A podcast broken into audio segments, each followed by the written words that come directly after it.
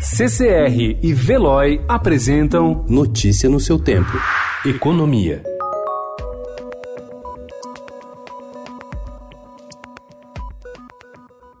A taxa de desemprego recuou de 11,6% para 11,2% no trimestre encerrado em novembro, ajudada pelas contratações de empregados temporários no comércio para o período de fim de ano. Foi o melhor resultado desde maio de 2016, de acordo com os números da Pesquisa Nacional por Amostra de Domicílios Contínua, divulgados ontem pelo IBGE. Pelos dados, foram abertos 378 mil novos postos com carteira assinada no setor privado. Ainda assim, o número de desempregados se manteve elevado, quase 12 milhões de pessoas, enquanto a taxa de informalidade atingiu 41,1% no trimestre até novembro. Com isso, o país soma um recorde de quase 39 milhões de brasileiros em funções sem carteira assinada nem qualquer outro tipo de registro. Os números do IBGE reforçaram a avaliação de que o mercado formal de trabalho está em rota de recuperação, ainda que de forma lenta, e levou alguns analistas a projetar melhora mais acentuada a partir do ano que vem, levando em conta a perspectiva de um PIB mais elevado.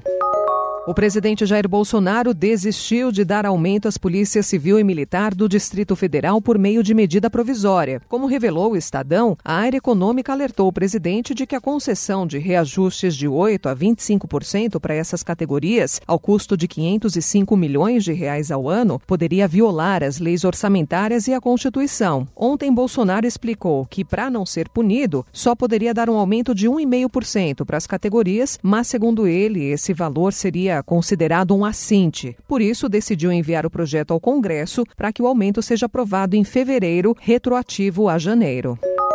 Juro médio do cartão de crédito e do cheque especial volta a subir. As taxas foram para 318,3% e 334,3% ao ano, respectivamente. O estoque total de operações de crédito cresceu 1,5%. Notícia no seu tempo. Oferecimento CCR e Veloy.